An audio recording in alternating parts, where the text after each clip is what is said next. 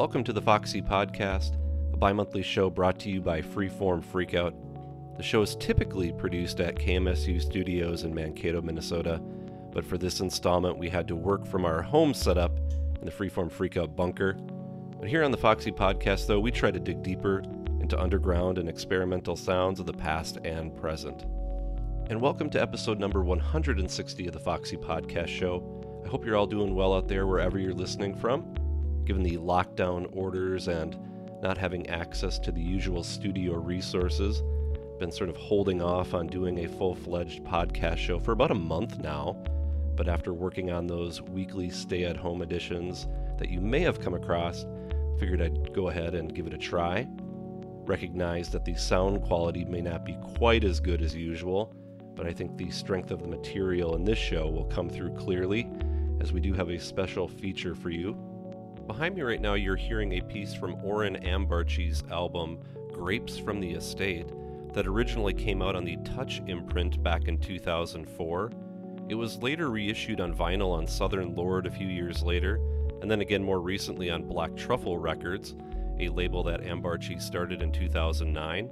If you follow the area of music that we typically cover here on the show, there's probably little need for much of an introduction to Ambarchi's work, now in his third decade actively making music, he has issued numerous records across a host of well regarded international labels, such as the aforementioned Touch, along with Editions Mego, Stop Gold, Boll Weevil, Tzadik, and many more.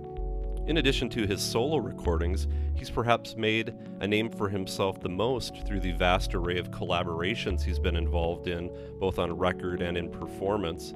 His ongoing trio with Keiji Haino and Jim O'Rourke being a standout project in recent years, whose recordings have been coming out on the almost annual basis through Black Truffle.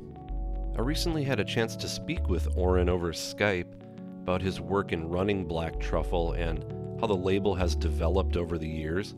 We also discussed some of his own music and collaborations and what it's been like trying to be creative during this time of a global pandemic. You'll hear that interview throughout the show, along with a broad overview of some of the various releases that have come out on Black Truffle. Before we get into the interview segments, I'm going to play a few tracks from some of the earliest albums to come out on Black Truffle, starting with a short piece from Afternoon Tea, which was a collaborative release featuring Oren, Christian Fennesz, Pimmon, Peter Rehberg, and Keith Rowe. This is simply called No Title.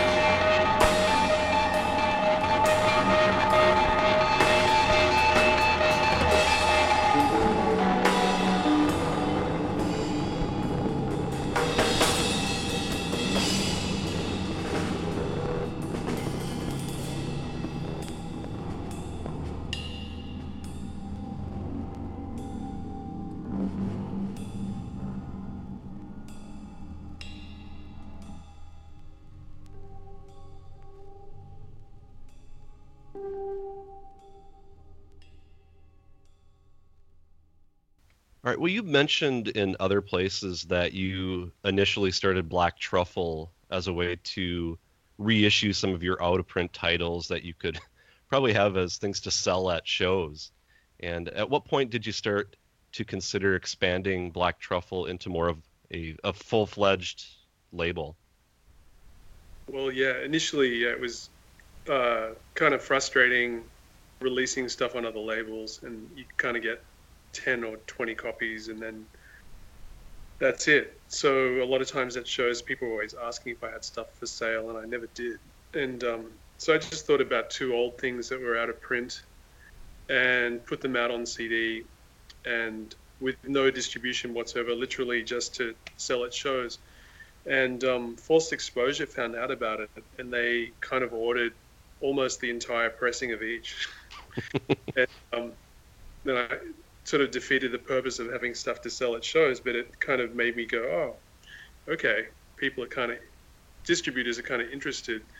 But I still didn't really want to start a label per se. Um, and then a year or two later, I was thinking about reissuing Afternoon Tea, which was a thing with Keith Rowe and Christian Fennesz, Peter Rehberg, and yep. him. And uh, that had come out on a Mille Plateaux affiliated label many years ago, uh, probably in 2000. And um, I was playing a show in Cologne, and after the show, there was a guy at the bar who was this Canadian guy who was connected to Mille Plateaux back in the day, who I kind of knew a little bit, and he was working for Compact Distribution, and he was quite drunk, and I was a little tipsy well, and we just started talking. He's like, "Oh, I remember that record, Afternoon Tea. That was a good one." Blah blah blah. And he sort of said, I sort of said to him, "Oh, you know, I'm, I was thinking of reissuing it on my label." And he just said, "Oh, what label?" And I said, "Oh, it's not really really a label. It's more just this kind of DIY thing." Um, and I told him about it, and he kind of got out a napkin and there and then we signed this sort of contract on on the bar and you know, I work for Compact Distribution. How about we manufacture um, oh, okay. your releases and distribute them for you? And I kind of didn't really understand, you know, what it what it entailed. But we did this afternoon tea uh, reissue on CD, and it went really smoothly. And then I thought, oh, I, I just started this trio with Keiji Haino and Jim O'Rourke, and I thought, well, let's see if I can do this one on vinyl. And I said, would that be possible? And they were like, yeah, of course. And I said, oh, could we do it as a gatefold? And they're like, yeah. Nice. we, we, had a gatefold with inner sleeves and just went mm-hmm. really all out. And that did quite well as well. And it just went from there.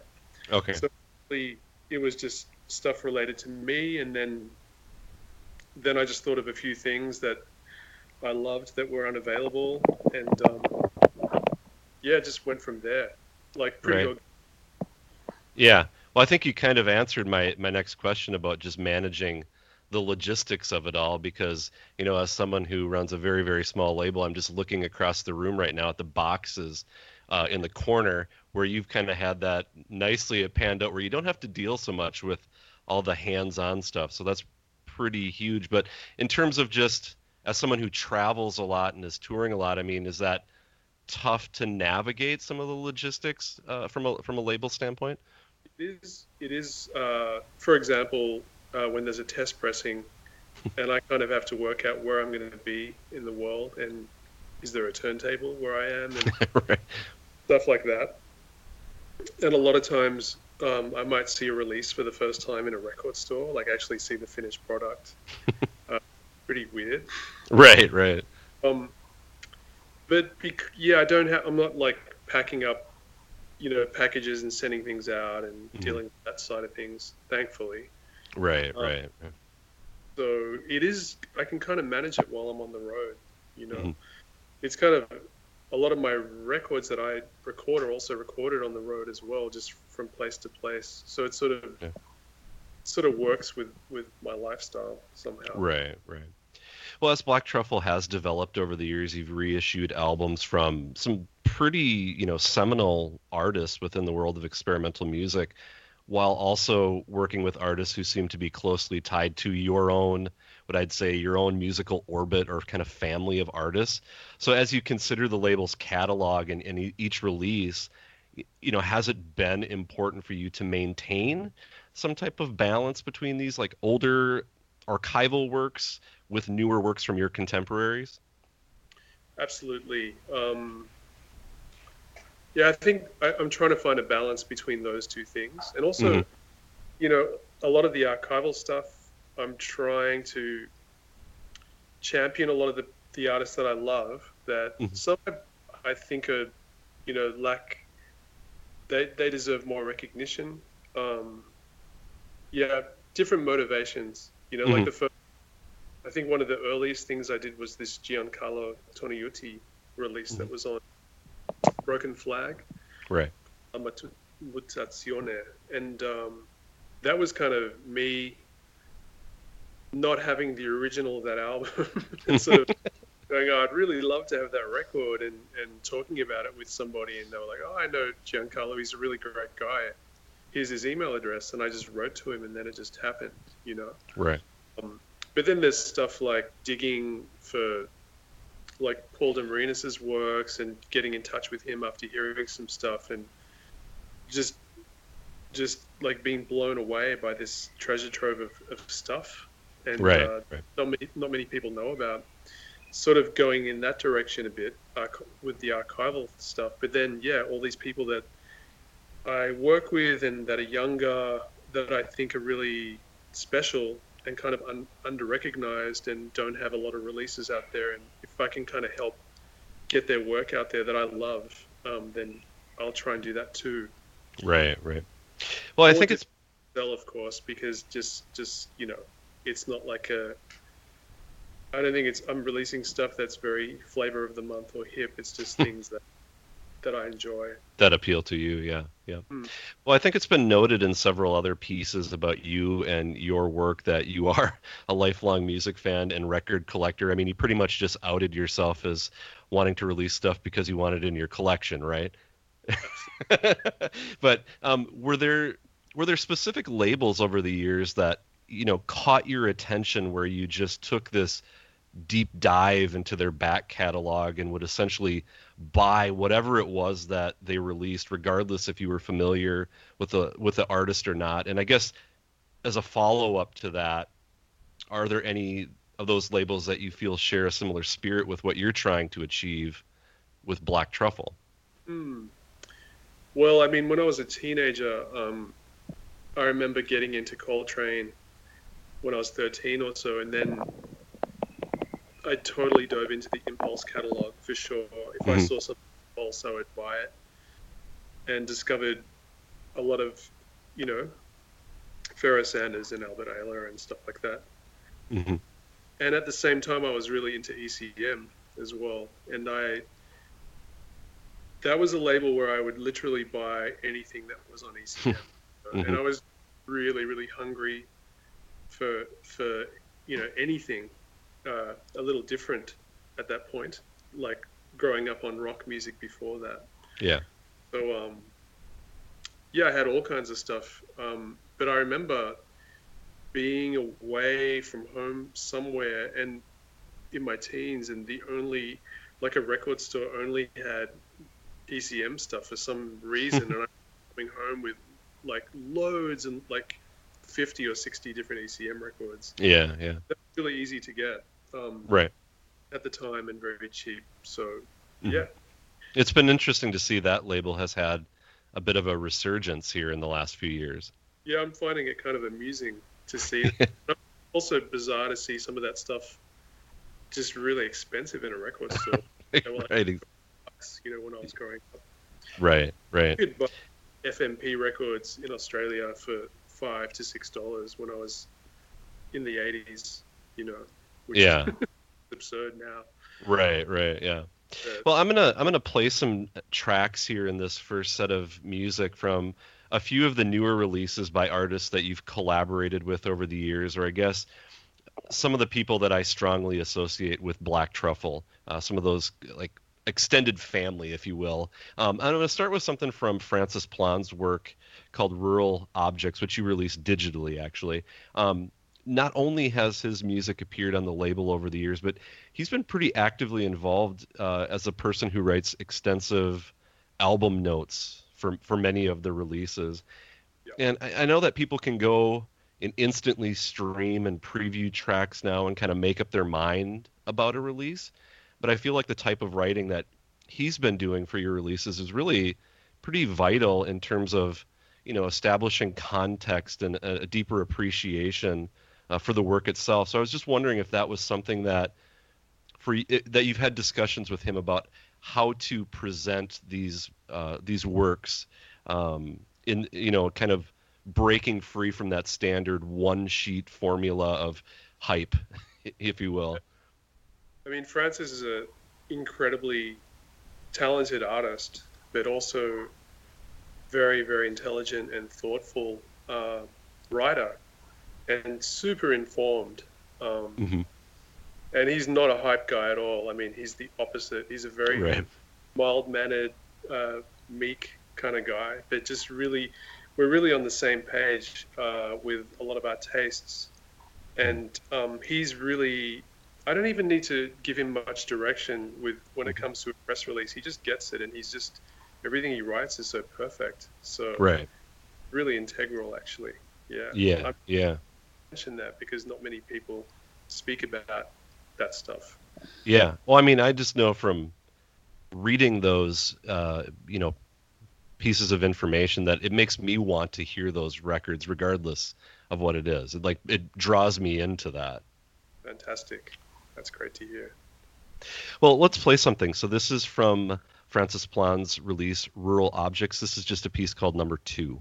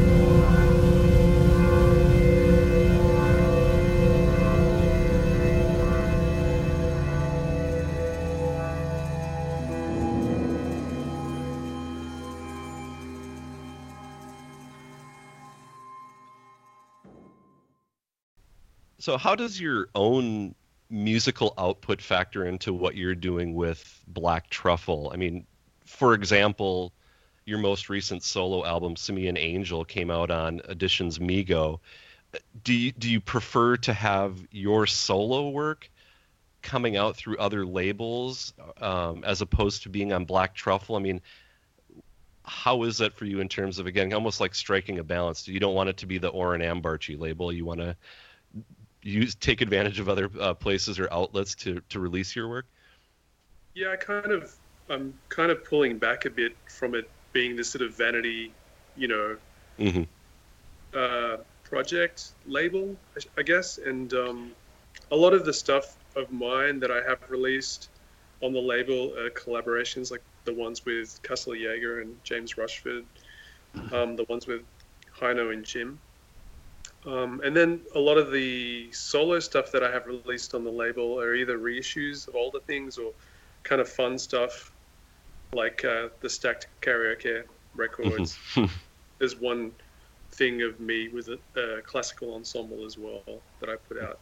Um, yeah, I'm just. I think I'm consciously separating a lot of my solo work uh, and working with more established labels like Editions Mego for, right. much for, for that stuff. Right, right. Well, an artist that you've worked with quite a bit in recent years is Alvin Lucier. Um, not only reissuing his recordings, but performing some of his pieces too over the last couple of years. So I guess first, can you explain just the mental focus and the physical exactness that it takes to perform a Lucier composition? I mean, I I can't even imagine what that's like to do. And I guess as a follow up to that, what has it been like to work alongside someone like him who I mean, you know, in his 80s is still creating and, pushing himself. I mean, actually, he's now 90, isn't that right? He's, uh, I think he's. He's 80. pushing that. Okay, yeah. yeah. I mean, but I mean, still, you know, creating vital work. I mean, that's so. Go back into the back to the first question, I should say. Like, yep.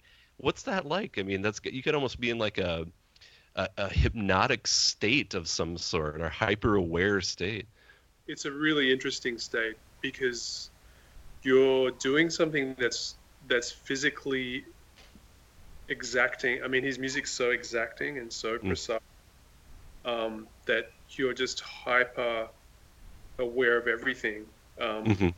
Like you move your body just a little bit, it's just going to throw. It could throw the whole thing off. Right. And um, it's going to really stand out if you if you're not precise with what you're doing and and potentially sort of topple the whole cards, you know. Mm-hmm. Hmm. So it's very, very physically exacting and mentally exacting um, and exhausting. But you kind of get into this because it's so beautiful and so hypnotic. It's a weird kind of state you get into. I've been mm-hmm. in states where I've almost nodded off while I was playing his music. I think I was concentrating so much and so in the zone, um, just in the zone of the music, mm-hmm. but at the same time, uh, incredibly stressed and not relaxed at all. You know, like it's kind of like this weird um, combination of those two things. And I remember once. Um, yeah, one of my early experiences playing one of his shows, I walked off the stage and Charles Curtis was walking on the stage to play the next piece, and I just I was like shaking my head, you know, um, going, "Oh my god, that was so tough," you know, and so stressful. And he just put his arm around me. He said, "That's Alvin," you know.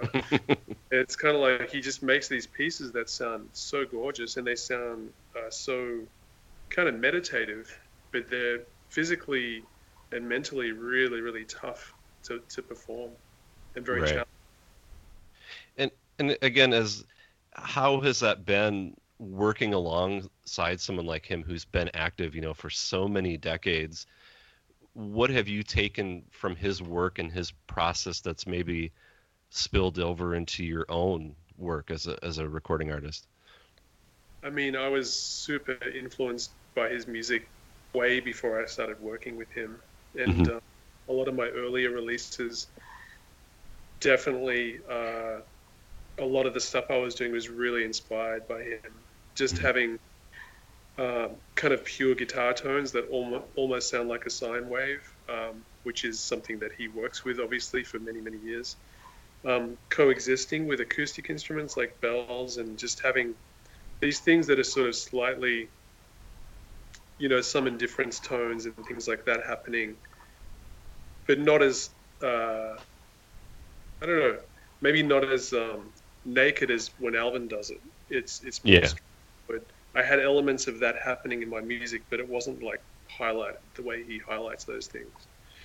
Um, so when I started working with him, uh, it was such a thrill. I mean, it was just to see, um, especially in there's a record that's going to come out uh, in the next few months, and it's a lot of the guitar pieces that he's written, and he's kind of in the last five years exclusively been writing a lot of pieces for guitar, and the guitar, the role of the guitar is almost replacing the role of the standing or the sine waves that he was using mm. for the last 20 years. And yeah. I think he wrote this guitar piece called Crisscross for me and Stephen O'Malley, which I released on Black Truffle. But then after that, I think he became more interested in the guitar and he started adapting a lot of his older pieces and saying, "Hey guys, how about you guys do the sine wave part on the guitar?" You know, mm-hmm. and kind of have to work out how to do that, um, and not make it sound like a guitar and make it sound like a sine wave, and, and make right. it as precise as possible. Hearing hearing that stuff with acoustic instrumentation and the way he orchestrates four different guitar parts with all these different acoustic instruments in these new pieces that unfortunately, yeah, you're not going to hear them until they come out. right. Is just so gorgeous and so beautiful. Um, where it is, you know, super precise, super scientific, but it's absolutely beautiful. And you, I would kind of get one guitar part and work on that and try and kind of have that prepared before we would get together. But then actually hearing it in the context of all the other instruments and what he's done and the way things are reacting to each little all the details of each instrument just blows my mind. It's so beautiful yeah yeah. Well a nice segue because i'm going to start off this next block of music with an excerpt of crisscross um, i'm going to take the the piece or the excerpt that you put put on the uh, black truffle at 10 compilation. I wasn't sure how to it's tough with him you know. I can't devote 30 minutes, so I thought that would be a good, uh, you know, taste for people to hear that uh, piece of music from him.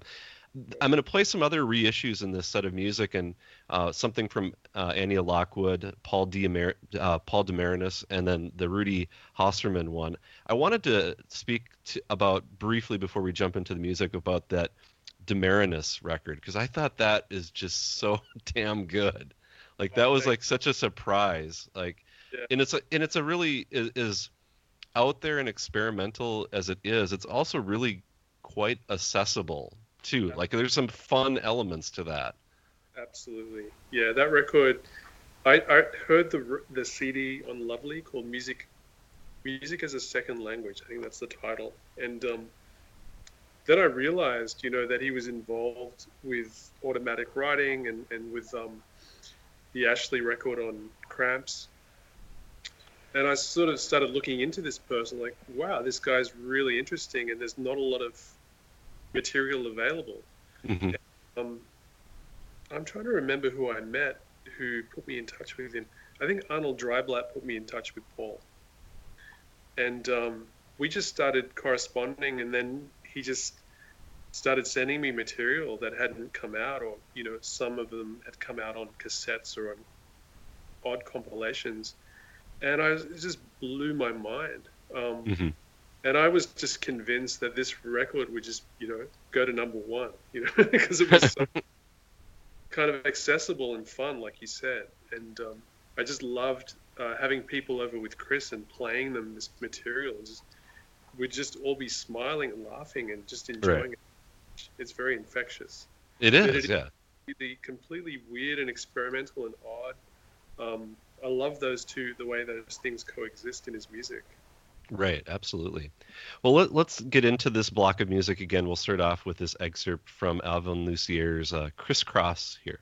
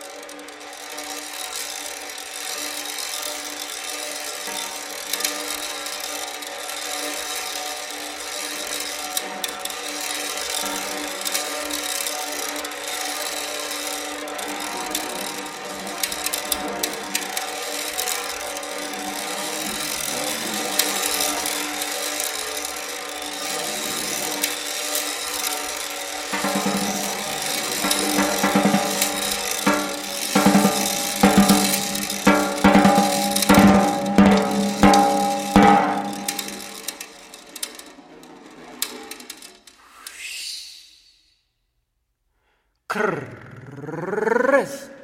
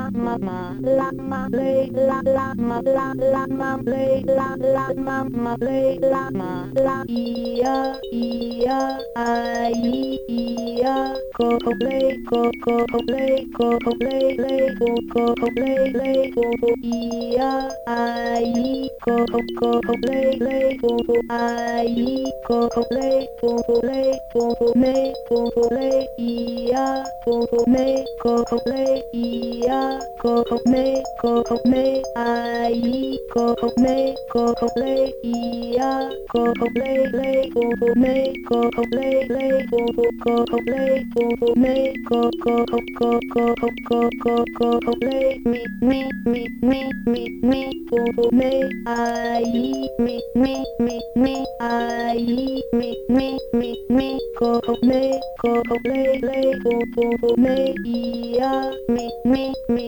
mi mi mi mi mi mi llama mi llama mi llama mi llama mi llama ia ia ia ai ia ia ko ko le le ko ai ko ko le ko ko le ko ko me ai mi mi mi mi ai mi mi mi mi mi mi mi llama mi mi mi mi mi llama ia ia ai ai ia ai ia. Ai ia. Popole popome popome popome ai ia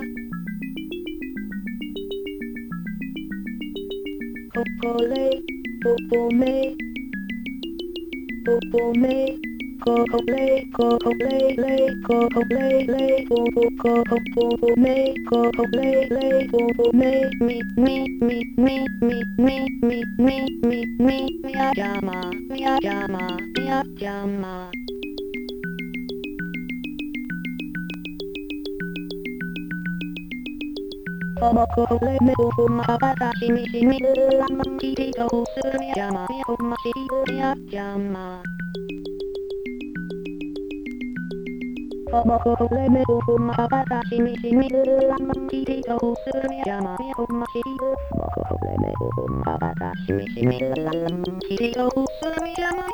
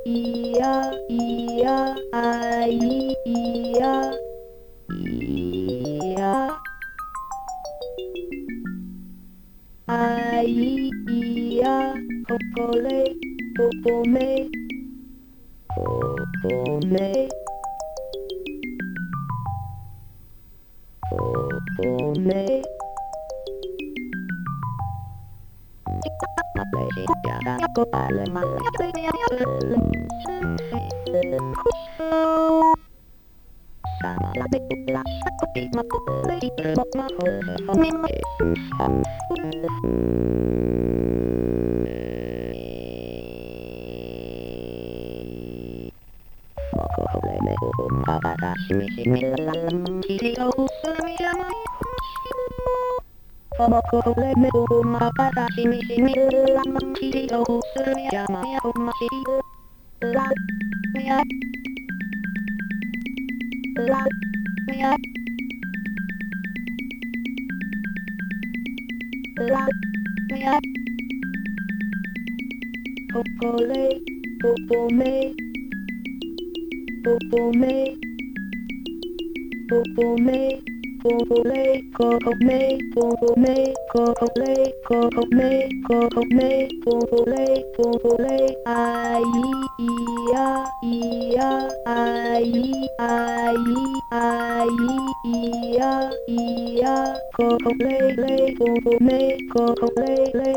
me, me, me, me, me, me, me, me, me, me, me, me, me, me, me, me, me, I llama, me I llama, me, me, me, me, me, me, me I llama, me, me, me, me, me I llama, me I llama, me, me, me, me, I, me mi Me me mi me, miyagama Me me me me, ai ai ia mi me mi mi ai ia miyagama miyagama miyagama miyagama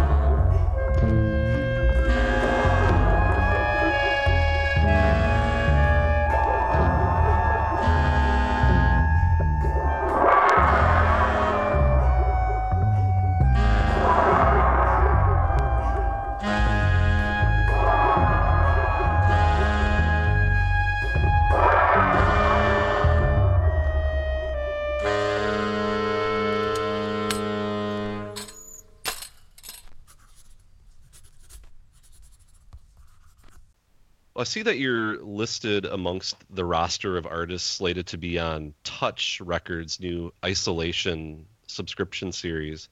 So I was interested to know, you know, since you've arrived recently in Berlin, right, right when the world went on lockdown due to this pandemic, um, you know, have you found the time and or been in the proper headspace to continue to create music, or has that been quite challenging for you right so far? To be honest, it's been quite challenging, um, Mhm. and I haven't done much music since the isolation thing. Mm-hmm. We don't really have a setup in our apartment um, to to make music. Yeah. So all like the track I did for the Touch compilation, I did that here, but it was with existing recordings that I had that hadn't come out, and, and I kind of constructed it here. Okay. Um, but I haven't made any new music since I got here, and I'm not really. I don't know. Like I've mostly been doing kind of admin stuff and label stuff Mhm. since here, and just reading a lot and listening to records and eating good food. Right. I just haven't really been um, in the in the headspace. Yeah. Yeah, yeah, understandable.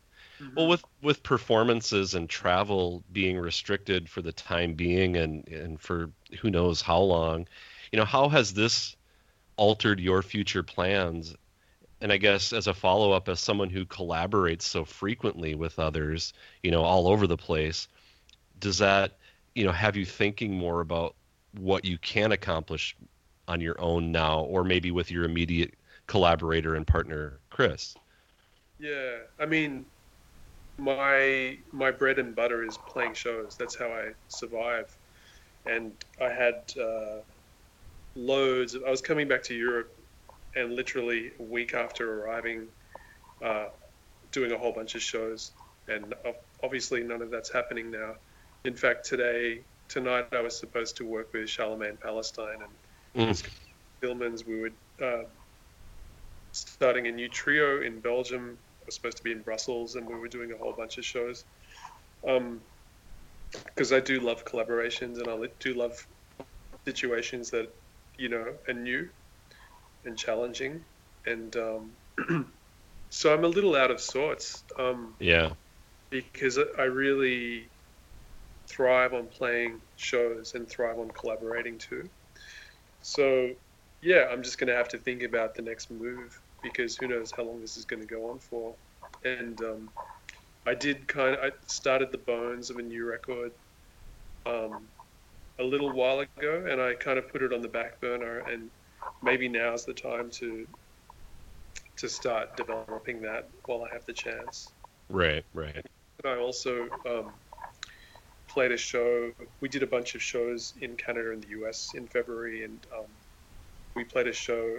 Our first show of this tour was in a, in Nanaimo in Canada, and um, very unusual situation with the guy who runs the venue records the gig and presses it up on vinyl. Um, Oh wow. which is insane. I think he makes two to three hundred copies, and uh, we need to to listen to that and, and maybe edit that for for a release. Sure. well. So there's stuff to do. Absolutely. Yeah. I have Yeah. so many so many things that need to be mixed. I've got loads of trio things with Keiji Haino and Jim O'Rourke. Um, yeah, there's stuff that I can keep myself busy with for sure. Right. Yeah. But but certainly a, a different rhythm of life for you when you're used to like feeding off of that live performance energy. I imagine. Yeah, yeah, I, I, I totally. I mean, even when I make my records, studio records, I do. I love vibing off other people, and you know, even if it's just someone who's engineering, um, I just like that inter- interaction Mhm. with people, and and um, so yeah, we'll see. right. Well, when it comes to collaboration, is is having some sort of prior connection with, with another musician an important consideration for you, or or are you someone that's just willing to kind of throw yourself into situations and see what becomes of it? Like you you don't have to have that. I, I mean, a lot of the stuff I do like. Um, I like both. I mean, a lot of times when I work with people that I haven't worked with before, it might be something in my head. The potent, I might sort of be excited about the potential of something. You know, Mhm. what would it be like? If I love what this person does. That could work really well with this idea idea that I have, which is totally like a fantasy. It might not even work, or you know, the idea that I have might be shit. You know, who knows? but I want to try it out and see, and I'm totally cool with it going down a completely different path as well. Um, I'm part of the fun for me of making a record is is being surprised and surprising yourself where it just goes down a, a certain path that you didn't expect at all. And I Right. think if it doesn't do that, it's not right. You know, it Right. Yeah. it needs to just make me go, whoa, how's this happening? You know, how did how did we end up here? You know, that's when I kind of get excited, and that's when I can kind of run with it from that Mhm. point on. So, yeah, often working with someone that you haven't worked with before is a really good catalyst for something like that happening. Right. Well, continuing on this idea of collaboration and, and, and maybe kind of circling back a bit to the record collector in you, um, who's an artist, maybe living or not, that would be your dream collaborator? Someone that you think would challenge you both technically and creatively, but you think would lead to something pretty interesting. Honestly, I've been asked that before, and, and I think it's more about a specific project. You know, if I'm thinking about a specific project, then I might think along those lines because Sure. I'm really interested in so many different things. Yeah. Um, I'd, I'd love to work with David Berman, for example, because Yeah. I, his music is so gorgeous, and I kind of hear what I do kind of working with what he does, and maybe creating something completely different as a result. That's just a fantasy because I love his music so much, you know. yeah. Right. Yeah, I'd have to think about that. Yeah, Right. I'm You're sure not that- gonna you're not gonna harken back to your teenage years and mention John Coltrane. Would that be too Would that be too heavy? That would be too heavy, man. Right. I do. I mean, because I grew up listening to a lot of that music, I do love working with people from that area. Um, Mhm.